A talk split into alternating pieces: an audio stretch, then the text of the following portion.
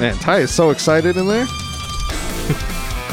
I'll tell you what. This gave me some newfound respect for uh, car racing. Oh hell yeah! I mean, I'm not. I've never been a car racing guy, but I've always been an Italian American guy. Oh yeah, I could tell. Hell yes.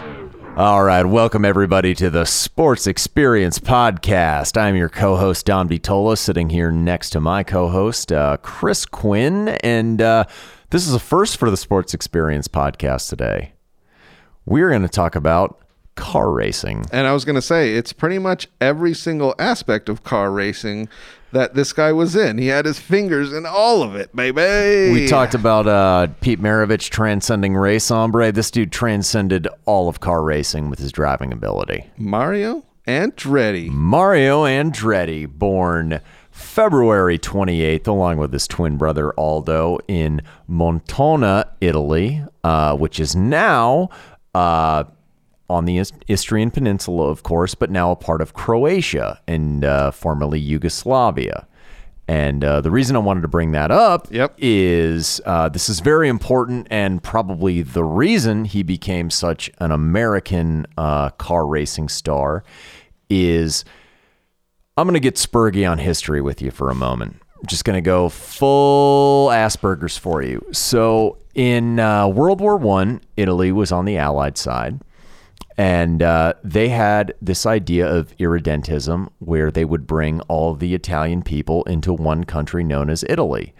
And there were pockets of heavily Italian populated places, not only in North Italy near Austria and uh, Switzerland and Germany, but also as you headed towards the Adriatic uh, down towards the Balkans and where Montona uh, is from or where is located is on the Istrian Peninsula, where Croatia is now currently.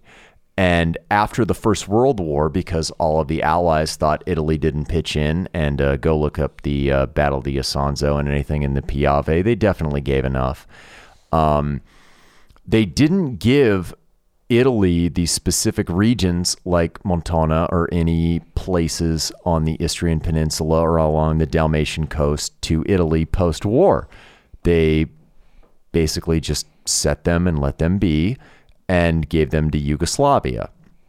And because Andretti was born in 1940, even though they gave Italy all these Germanic speaking areas in the north in the Alps, um, what ends up happening post World War II, because Yugoslavia is a communist country, the uh, Croats were uh, part of the fascists, a number of them. Um, what ends up happening uh, post World War II, 46 to uh, about 1950, is they start expelling Italians in these large, heavily Italian populated places, which had existed basically forever. And uh, so they start essentially expelling these Italians and differentiating who's Italian and who's Croatian, or at and that time who's Yugoslavian. part of Yugoslavian. Yeah. yeah. And uh, Andretti's family gets caught in the crosshairs. Yep. And uh, fortunately for American re- racing, but unfortunately for the Andretti family, uh, they're fucked. yeah. Well, I thought I had a couple of quotes from him from his early life that I thought was so interesting. He uh, born in 1940, he said they were essentially born into war. They didn't know anything Yeah. other than war. They had no idea. and then they were moved into a refugee camp. So their beginning life was very much always around their family, always kind of in this very tight knit area of his brother and his sister and his mom and his dad. And they said when they were expelled from Croatia, they would go around and like every family would be given like a little truck and they'd be like, pack up your shit. You're Yeah. out of here. The- and that was it. That that that's how the commies handled business. Yeah. And they had no choice, even though they had been there for centuries and just ethnically Italian, living their life, doing their thing over there in Istria. Didn't matter. It, No, it yeah. didn't matter. They wanted every fascist or fascist adjacent. Obviously, they weren't fascist supporters, but I mean anything that could be associated with it, just to leave. Yeah. and they were forced to leave. Like and his his father was uh, the manager essentially of like six or seven farms and was this had this life laid out for them that was essentially destroyed um, and we could talk about other countries get you know other Yeah. citizens in but this is we're They- talking to Andretti's and They, they had no allegiance. They were yeah. just farmers. They were.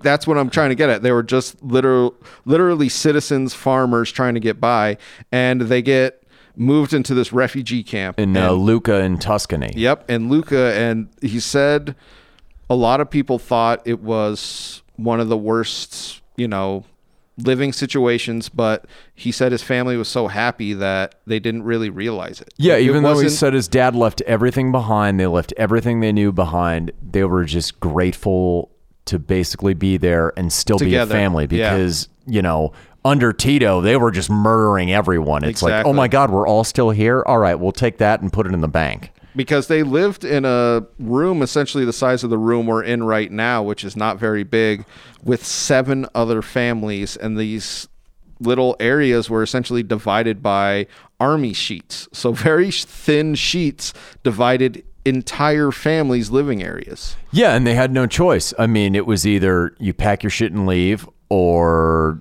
the commies are going to murder you. Yes, And- it's very yes. That's what ended up happening. But he was almost born into racing. Like he Oh, was like. Ricky Bobby, like I want to go fast. Yeah, no, that's what his mom said when he was like him and his brother Aldo, very young, were very attracted to this racing. Like they had little boxcar, you know, races and, and shit like that. Because I've I've seen pictures of. Uh, I'm not familiar with what they call it now. Um, sorry, Croatian people. I'm not familiar with what the new name, the uh, you know, uh, Serbo-Croatian name for the city is. But you look at it, and it, it's an Italian town. It the way that it's designed with the hills and Oh, everything uh, else. Motovan, Uh, yeah, Motovan. I believe, is the the. Sorry for now. butchering it, butchering it. That's but- okay. it, it's you're right though. It's very built like they could have racing tracks on it. You'd look at it as an Italian city on the Adriatic Yes. for whatever's left. You Yes. know what I mean? But uh, yeah, they would build these box cars and just go fast. Like he talked about a story when he asked his dad for a bike because him and Aldo had to share everything. And he was like, I would like a bike, you know, for our birthday. And uh, his dad was like, Oh, I bought you a horse. Yeah, and he said his dad ended up just kind of taking the horse because they didn't want the horse. It's, it's like that asshole husband who buys his wife something, but it's specifically for him. a bowling ball with his fingers. Come right, on, right people. there, Homer Simpson. Um, but he he said he him and his brother started parking cars, and the first time he was behind the wheel, he said it was like this feeling that he was just like, "This is what I'm meant to do on this planet." Yeah, he said vroom vroom twice. yeah. It's pretty good. But uh, yeah, they uh, they're staying in Italy. They have family, obviously, in America, and uh, at that time the uh, immigration laws were different, so they had to wait for a pretty extended period in this basically refugee settlement because that's the only place they could be taken in at. Well, that's what he said was his dad pretty much hustled for about three or four years with this intent of moving his entire family to America because I think it was his dad's brother who lived there. Yeah, his dad's brother lived there, and I, I find it fascinating, especially as an Italian American, because you see the grit of these people. Yep. You see, like, we don't want to go anywhere. We're from Istria. We're Italian. This is our home. This has been our home forever. Extenuating circumstances, not getting one to not getting one to be murdered by communists, that type of deal. You're like, well, fuck, we got to make something work. You know, we're settled here in Italy We're foreign, I mean, the difference between Istria and Tuscany is so vast. Yeah. So culturally, even ethnically vast. You're just like, what's the best situation for my family? And his father and uh, his mother, uh, Rena, they made the decision to say, it's all about legacy. And that's what my old man always used to preach to me. It's like, it's all about legacy. It's always about giving back to the following generation. Yep. And my God, reading about this, it brought tears to my eyes to read about this, honestly, is just like, Well, these are some fantastic people who did right by their family. yeah, like you were saying, like the legacy. His his dad had this life built for them, and He had a was, sweet setup. and it was kind of destroyed. And then he made this conscious decision, like, "Hey, I'm gonna try and get what I think is your best opportunity for a great life, which was America." And like like we were saying, it's not an easy trek. It's not like they're saving up for a couple of months and they're just going to go stay with their uncle. Like they literally had to save for years and years and dedicate their entire livelihood And to when they this. and when they showed up in America, they had 125 dollars to their name. Exactly. It's not like they were coming with a nest egg. It And- was they spent everything to get there and and sold everything. I'll go on a rant here. Um, yeah, you can take Columbus out of Columbus Day, but that is our holiday as Italian Americans. You rename it Mario Andretti Day or Joe DiMaggio Day or Frank Sinatra Day, then we can talk turkey. Hot Wheels Delano Roosevelt gave us that goddamn day, and you better do right by it. I just decided I'm gonna start naming you Nikki Tangent when you start going on tangent. Oh shit, Nikki Tangent's in here, gold chains and all. Hell yeah, in my fucking tracksuit. He is an Italian American hero, fuckwads. Well, that's a, like we we've talked about it. That's originally why that holiday was given. But you know what? That's a different podcast. That's a different podcast for a bunch of hippie commies to discuss. the but history experience on a different network. There we go. But uh, no, they end up. Uh, what he ended up learning though in Italy is he finally got exposed to car racing, Oh yes, And- visualizing it. visualizing it and being like, "Oh my god, this thing is so awesome!" Because he used to park cars outside the opera house, Yep. everything there in Lucca. And uh, when he was 13, um, he went to the uh, Formula Junior race. Um, he uh, watched the Mille Miglia in 1954 and fell in love with uh, Alberto Ascari, which was like his not necessarily mentor, but like when you're a kid and you're watching a sport and you're like, that's the guy I want to be. He was his idol. Yeah, he was his idol. Yeah, And- As- Ascari had, I think, as many Grand Prix wins as he ended up having, and he was so in awe of this man Yeah. that he talks about him, and he was just like me and my brother. Essentially, thought he was the greatest, you know, human car ever. racer. Yeah. I mean, but yeah, human. Like you said, they were just like, this is our hero. This is our Like, hero, yeah. This dude operating this, you know, thing that came out in the last 50 years, just dominating. And I bet it's because this is this era of cars not being everywhere and they start to show up everywhere.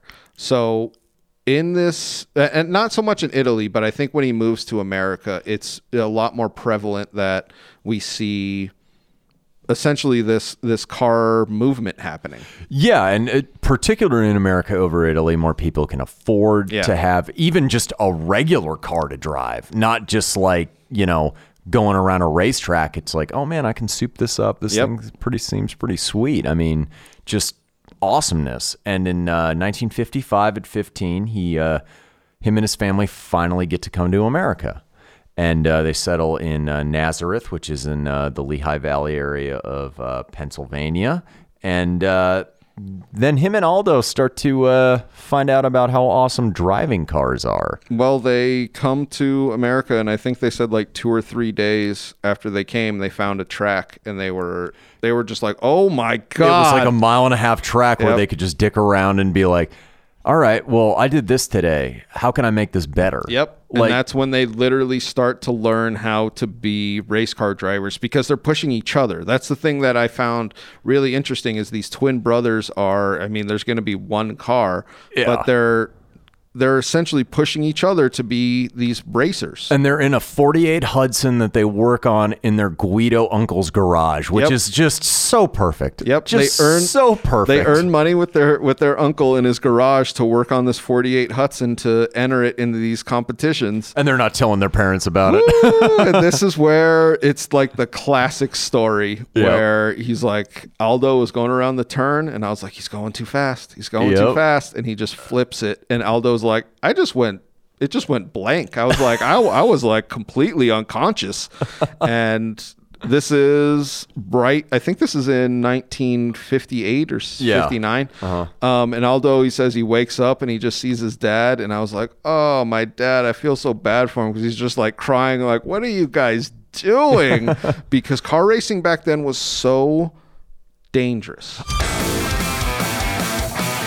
Hey, everybody. Just want to take a quick break to uh, let you know that our Sports Experience podcast is brought to you by Engle Studio here, and uh, they're here in Tucson for all your recording needs. Oh, yeah. No. And I mean, when you think of the history of car racing, It's basically invented because of our shitty government's prohibition policies. Yeah, a bootlegging. Yeah, you're just like, oh man, booze is legal again.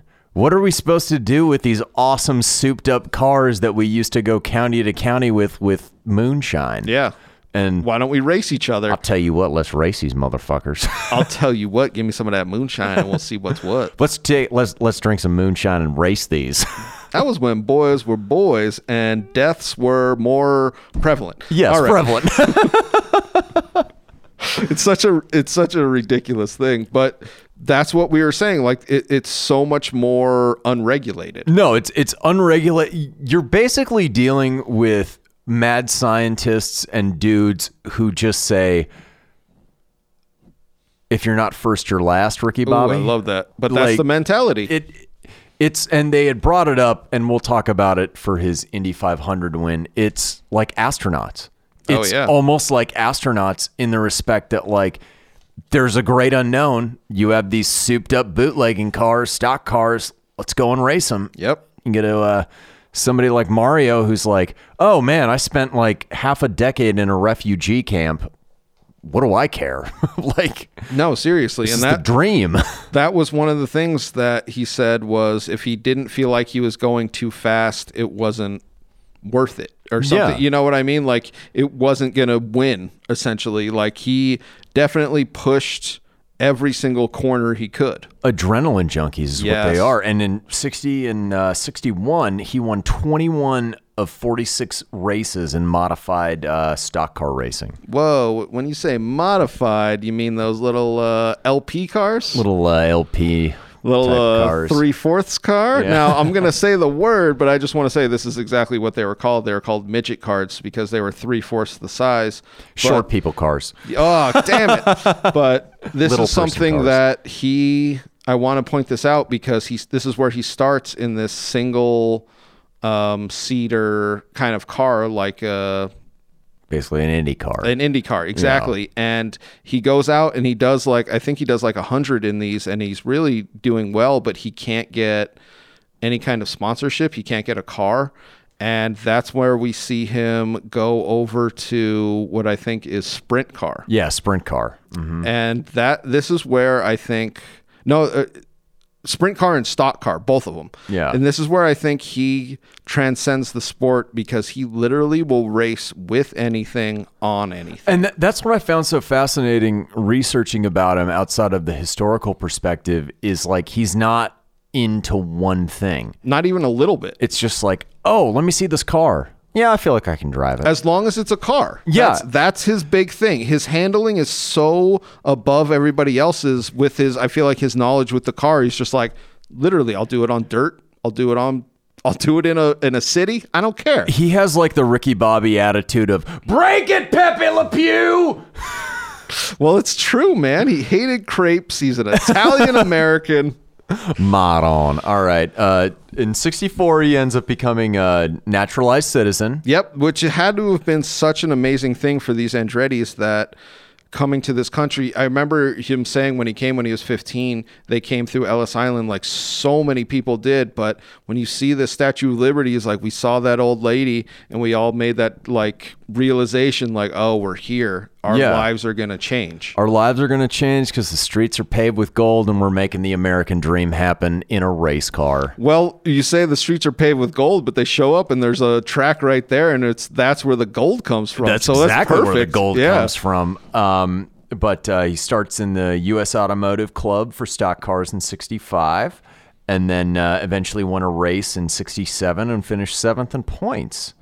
And uh, down the road, he uh, ends up winning in '67, which makes him an anomaly because, like you said, he'll race on any track and any car that he wants to. He wins the '67 Daytona 500. Well, this is what I find so interesting from 60 essentially when he gets his citizenship 64 65 to about like 80 when he starts doing Formula 1, he jumps around to everything. Yeah. Like if they have a racing competition, you're gonna see Mario Andretti entering, and you're just gonna be like, God damn, there's that little Italian man. Why is back this again? Why is this five foot three guinea beating all of us? That's the other or it thing. should be. Why is this five foot three guinea Yes. beating all of us? I don't know, but we better do something because he literally is not just competing in all these different events, but like we're about to go through, he's winning all these different events. The NASCAR 67 Daytona, Daytona 500.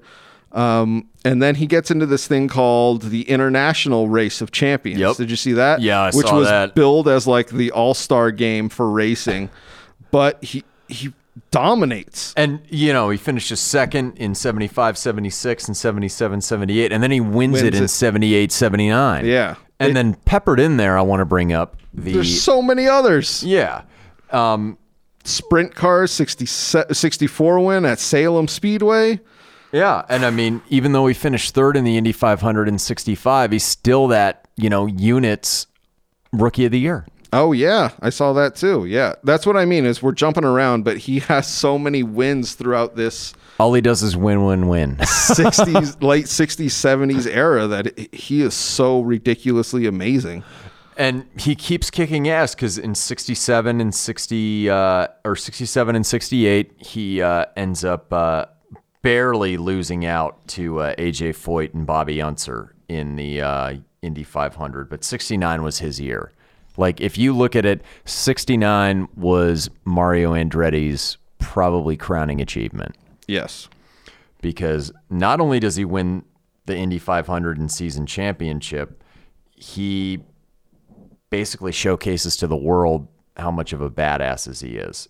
Because from 66 to 69, he wins 24 of 85 races. Well, I want to bring this up. So this is when he's IndyCar and they call it Champ Car. Yeah, champ car. Um, he meets up with this guy Rufus Gray, but he really meets up with his Mechanic, right? his mechanic Clint uh, Brawner, I believe is his name, and what he was talking shit because people were like, "Hey, you should go check out this guy Mario," and he was like, "Well, I don't really want sprint car guys because literally they were dying a oh, the death rate was insane. and he said, like, those guys are insane. I don't want them. They're not like real racers. He went and saw Mario once and he said he was just like, oh, this is our new racer. And essentially went out and was like, hey, we'll sponsor you for IndyCar. I'll be your pit guy.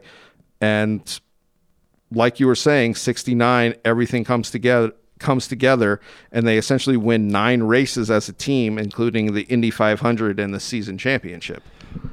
winning either the Daytona 500 or Indy 500 is like a benchmark for a career. Like you do that, you're golden. Winning both, holy fucking shit.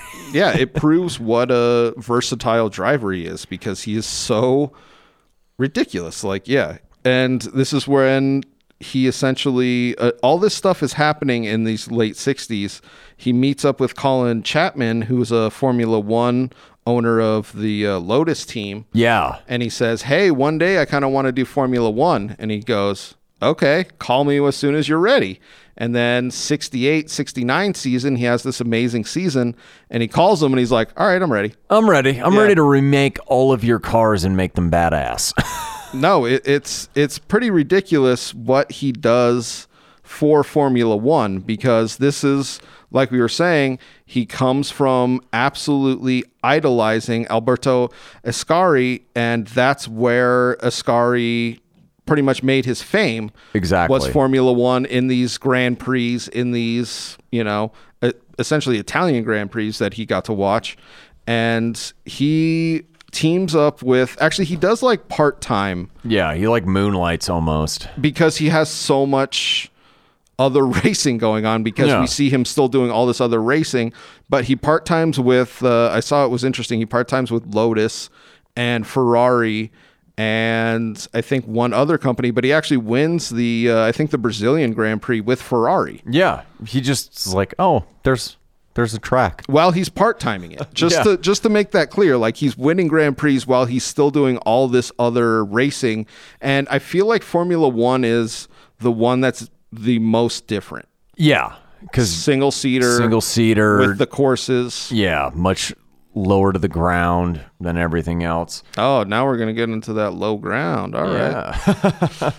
but uh, yeah, in '77 he won the uh, U.S. Grand Prix in uh, I believe Long Beach, and then in '78 he won uh, the uh, Italian Grand Prix. All right. Now I gotta I gotta go back just a sec. Okay, go I, back. I gotta go back to in '77. There was they had these lotuses. Yes. So, or actually, no. Let me go back because when he starts to become full time Formula One, he um, partners up with Panari. Well, Yeah. I know I'm saying that wrong. Um, and they do a year, and then they fold. So the team folds, and he's furious, and he teams back up with Lotus, who he's kind of done some stuff with, but Lotus is on the downswing. They can't get they can't make the right car. they can't get a competitive car. So they keep losing all these great drivers because they can't create a competitive car. And this is where I think Mario's greatest asset comes is he can pretty much perfect and show them what they need to perfect a great car. So in 77 um hold on, I want to see this cuz it's in it was the Lotus 76, excuse Yeah. me. He said the car was so bad on straightaways that it's his best year of driving because he had to make up so much essentially time on curve on turns. He was like I had to like be beating guys by 0.3 seconds on every single turn with this car because the straightaway was so bad. but And that- all it this is did was first- make him a better driver. and this is the first year he's with Lotus. And then Lotus has this thing called ground effect. yes. And ground effect is where it gives it more downforce without causing drag. Yeah. So it essentially just makes the car like faster and Yeah. easier to control. Exactly. And Which- Mario takes that, and that's when you see him dominate Formula One. it's like giving him cheat codes, and that's not fair. so this is so the 76 is awful. The uh because this is how the cars come out. They come out like by the year. The 77 is way improved. Like you said he wins four races like the one in long beach. And then the 78 comes out and actually no no i'm sorry. It's the lotus 79 yeah. and his partner Ronnie Pearson. ronnie peterson Peterson, yeah. is it peterson or I thought yes. it was Pearson. i don't know Yeah, I thought it was. I read Pearson. I Okay. wrote down my notes. I read I wrote down Peterson. Damn it. We could be wrong, We could both both, be wrong. Well, he said that he got to try the car out first because obviously Mario's doing all this other shit and Mario calls him and he's like, and I know Ronnie. And he's like being coy. And I'm like, well, how's the car handle? And he's like, eh, it's okay, you know. it's going around corners okay. I mean, I think I think you're gonna like it just fine. And he said, as soon as he came out and tried out this Lotus 79, nobody else was getting close to either of them in these in this year. No, the team they competed on was just dominating. And it had all to do with what Mario said was them adjusting the car to their the way that they could drive and this ground effect pretty much like revolutionizing these cars. Yeah, no, totally. Um, unfortunately, Yep, and the that's- that's where- 78 Grand Prix. Yep, the Italian Grand Prix. Um, this was something else that I saw him say was he felt like there was animosity from other drivers that him and Ronnie were almost showboating a bit Yeah, they were kicking the shit out of people. and they're kicking the shit out of people. And I'm pretty sure this is the Italian Grand Prix where Ronnie crashes first lap. and he ends up dying. Well, the, he later. said he said the crash was the other driver's fault Yeah, and was suspect. yeah, mm, which I just want to say how fucked up that is because he said that he was just like next year if I wasn't winning the world championship Ronnie was going to win it.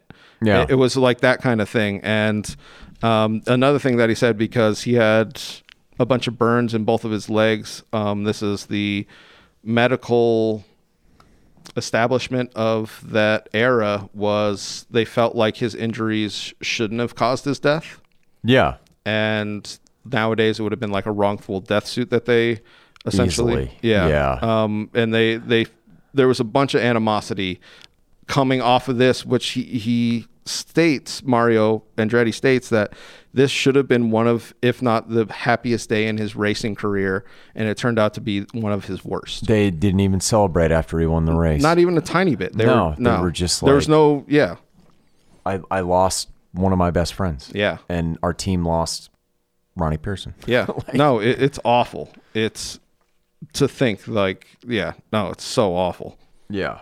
But uh, goes to IndyCar 82 to 94. And, you know, even in his 40s, he's still beating people. Yeah, he's still winning races. Um, in India, I like this. They call it the Andretti curse. Oh, yeah. 'Cause They, I think he only, I think he only finished five Indy car races. He entered like over thirty or over twenty, and um, he only ended up finishing five because his car just always shits out. Well, and not only that, both his sons, Michael and Jeff, who also race, haven't won. Yep. And then uh, his nephew, John, too. Well, I, we got to talk about this the uh, the podium. The podium, yes. So actually, let's go back because I'm reading this real quick. Sorry, Michael and Jeff both started racing, um, and in fifth in June fifteenth, eighty six in Portland, Father's Day. Yeah. So this is an '86. Um, Michael, who was who was a better racer, everyone said Michael was just like the next, you know, and Jeff was good, but Michael Yeah. was always like the better. Um, he said he was up by two laps. Yeah. in Oh, this is great. And he was like, our car was having trouble picking up the last whatever five gallons of, of fuel. So literally, he's on the last lap, and his car's engine won't pick up the fuel, but it's sputtering. Yeah. So like he's on, in this like ridiculously nice car that's just like da da da da da, and then he literally sees his dad coming up on the last Oh straightaway right behind him, and he's like, I see my dad in the rear, and my car just dies. so like it just Oh, won't pick up fuel, and then as soon as my dad gets next to me, it picks up fuel, and you can see it. It's Yeah, such an no, it's so cool. It's yeah, it's one of the best racing things, and it, it literally they both pick up right at the same time, and Mario Andretti ends up winning. And you can see them at the finish line. They're both looking at each other. Yep. It, it would remind me if my dad and I were racing cars, except Mario would be giving the middle finger to me. So Mario wins by the closest margin ever. And one of the great moments post uh, race is Michael looks at him and says, "Happy Father's Day." Yeah. oh man, good stuff. But uh, yeah, he keep he races into his fifties, Yeah, I which I find is so fascinating Oh man. Because he keeps basically dominating. His last win was in 1993, so he's a 53 year old man winning at Phoenix International Speedway. I love that. That win is so awesome. And then I love in 1991 Milwaukee, he himself, Michael, and Aldo's son John yeah, all take one, two, and three on this podium. So it's literally an Andretti podium. And that's never happened before and it'll never happen again. And if you think about it, it's the late 1940s. You're fleeing your home with all the shit you can put in a truck. And then in America, 50 years later, 40 years later, 40, yeah. you're on, On top of the world. on top of the world and in in a sport that is very European, very worldwide, and you're just giving the middle finger to everybody. That's amazing. Well, I want to say this, and this is why Mario Andretti is so important: is Americans dominate a lot in American sports. yeah. Mario Andretti dominated in this worldwide sport. He dominated in a worldwide sport, but then you look at his record in NASCAR. You look at his stock car. That's racing. what I mean. It's All of it. like, oh my god, All of it, yeah. It's it's unbelievable. But his this is what his father essentially beyond his father's wildest dreams. Why and why it's so important. And I saw in his later life he ends up owning a giant farm and he said that that was the only thing he really wanted his father to see was this cycle this this comeback that the Andrettis get this family farm It's- later in life. dude and i mean i probably know it more than anybody else with the way that i grew up it's all legacy based it's all passing it down and bettering everything no matter whether it's taken from you i mean this is a guy 1986 the uh, indianapolis motor speedway hall of fame driver of the year in 67, 78, 84, driver of the century by the AP in uh, the late 20th century. I mean, this guy is in every Hall of Fame you could think of as far as racing. Uh, I believe he's uh, October 23rd, 2006, uh, Commendatore by the uh, Italian government, which is like our uh, highest civilian honor for Yep. like the Presidential Medal of Freedom. He was named since 2007 the mayor of the Croatian town that he's from for all of the Italian exiles. I mean, he's a hero to everybody everywhere. Yeah, and he is like the sports figure that you want to idolize. A lot of the time we have these post career stories. Yeah. He is such a great human being that this is one of these ones that I didn't know really much about him and it, it was one of my favorite episode researches. Dude, when I when I saw History in Exile, I was just like, giddy up. Like honestly, I was just like this oh my god, I know entirely too much about this outside of sports. and that's from me and Nikki Tangent. Hey, everybody, this is just a stock message at the end of every episode. We hope you enjoyed whatever athlete and or team that that episode was about. Just want to say give us a quick follow on all social media. We have a YouTube channel, the Sports Experience Podcast, and we're on Instagram, DiTolla Dominic, and myself, C. Quinn Comedy. So give us a follow all around. Um, we're always recording right here at Engle Studio. Thank you all very much.